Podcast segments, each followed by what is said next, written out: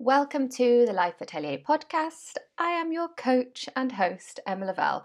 So, today is day one of the Prune and Bloom Challenge. If you haven't listened to the intro audio yesterday, I definitely recommend doing that.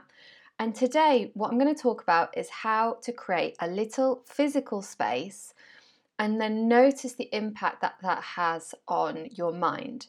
So, very often if you think about your brain, your brain is constantly on the alert and it's looking for potential danger, okay? So that's why notifications affect us so much. That's why we get distracted. And depending on your culture, you'll have a different level of background normal, okay? So an example of that might be that when you're in Brazil, or Spain or Italy, it's very typical to be in a bar and the television is on. People are having conversations across the table. Like I've been in a conversation with Spanish friends and there'll be six people and there's three conversations happening and people are shouting across each other and they're perfectly able to focus. Now, my brain gets really overwhelmed with that. If there's a television on, I don't have a TV in my house, I don't have a radio. So, for me, when there's a TV or a screen, I'm like a child, like I can't look away from it, and it makes it very difficult for me to focus on the person in front of me. Similarly, when I go to France, I'm suddenly uh, I'm too loud now.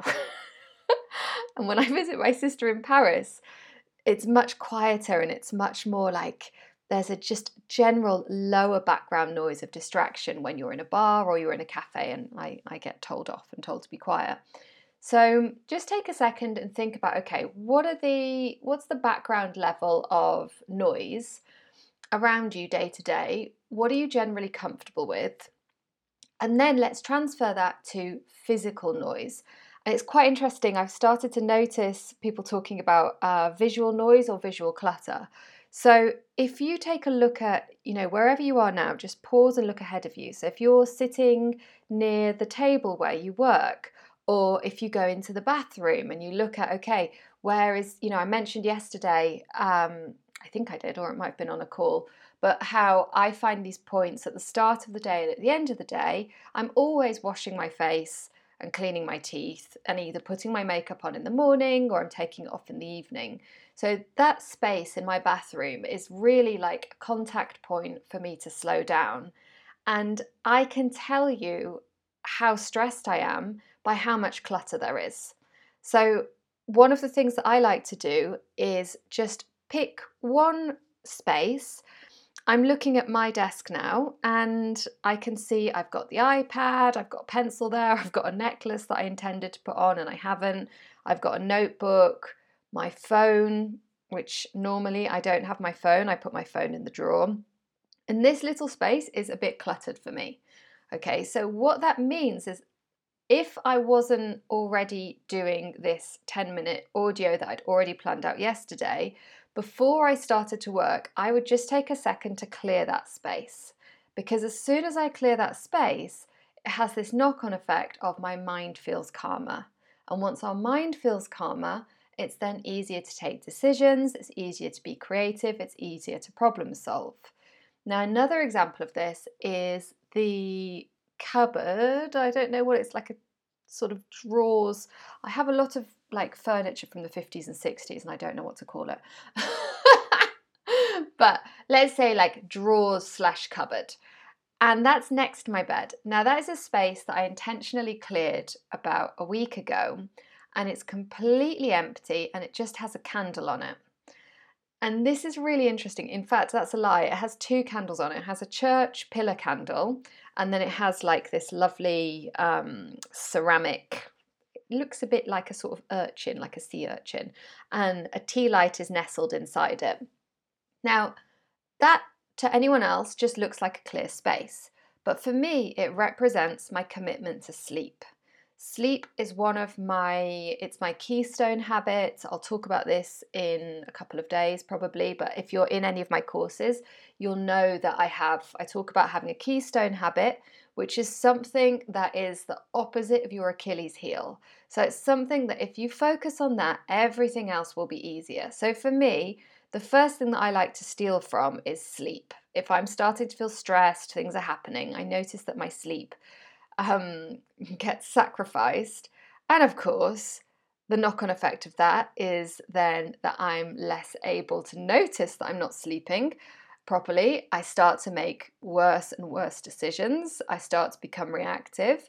And I can avoid all of that if I make sure that my sleep is non negotiable.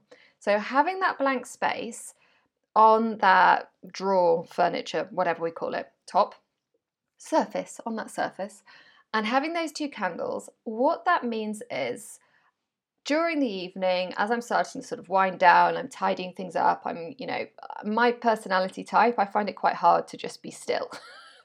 so I'm usually like doing something. Um, we'll talk about that another day. So, what I do is at a certain point when it starts to get dark outside, and here in Spain, that's still about 8 pm, that will change, so I'll have to readjust in a couple of weeks. But what I do is I light the tea light that's inside the little ceramic pot because I don't need to watch it. I'm not going to burn the house down, touch wood. And that then stays there. And it means that my bedroom never gets light. Okay, which means that I stay sleepy. So I can get into my bedroom at half past nine at 10 pm and I'm like a little budgie and I go straight to sleep. If I don't do that, what happens? Well, I feel more awake, I get a second wind, I take my iPad to bed to read a book because I've forgotten that I'm not supposed to be doing it. and then, woof, it's 1 a.m. and I don't sleep well. And then everything else is harder. So then the other candle, I have this pillar candle, and now if I follow my intention and I light that little sort of step one of the ritual the night before, I now don't set my alarm until 8 a.m. That doesn't mean I sleep until 8 a.m. It means I wake up at about 7 naturally and I go and I light that candle and I have this like just delicious like 15 20 minutes, sometimes half an hour if it's cold, of just sort of snuggling in bed with my dog and I've got the candle on and it just is such a luxurious way to wake up and I still get up at the same time. That's the thing. If I was fighting it and I didn't have that space, that little corner that's this commitment to my sleep, what would happen would be I would stay awake too late for my sleep pattern. My alarm would go off at seven, but I wouldn't wake up because I'd be tired. So instead, I'd snooze and snooze and snooze. And then my start to the day would feel really crappy, and I would feel like a failure before I've even cleaned my teeth or had, had a glass of water.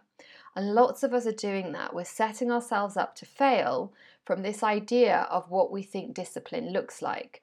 For me, that discipline of saying, I will not set my alarm until this time because I am creating the circumstances where I wake up beforehand, that changes the rest of my day.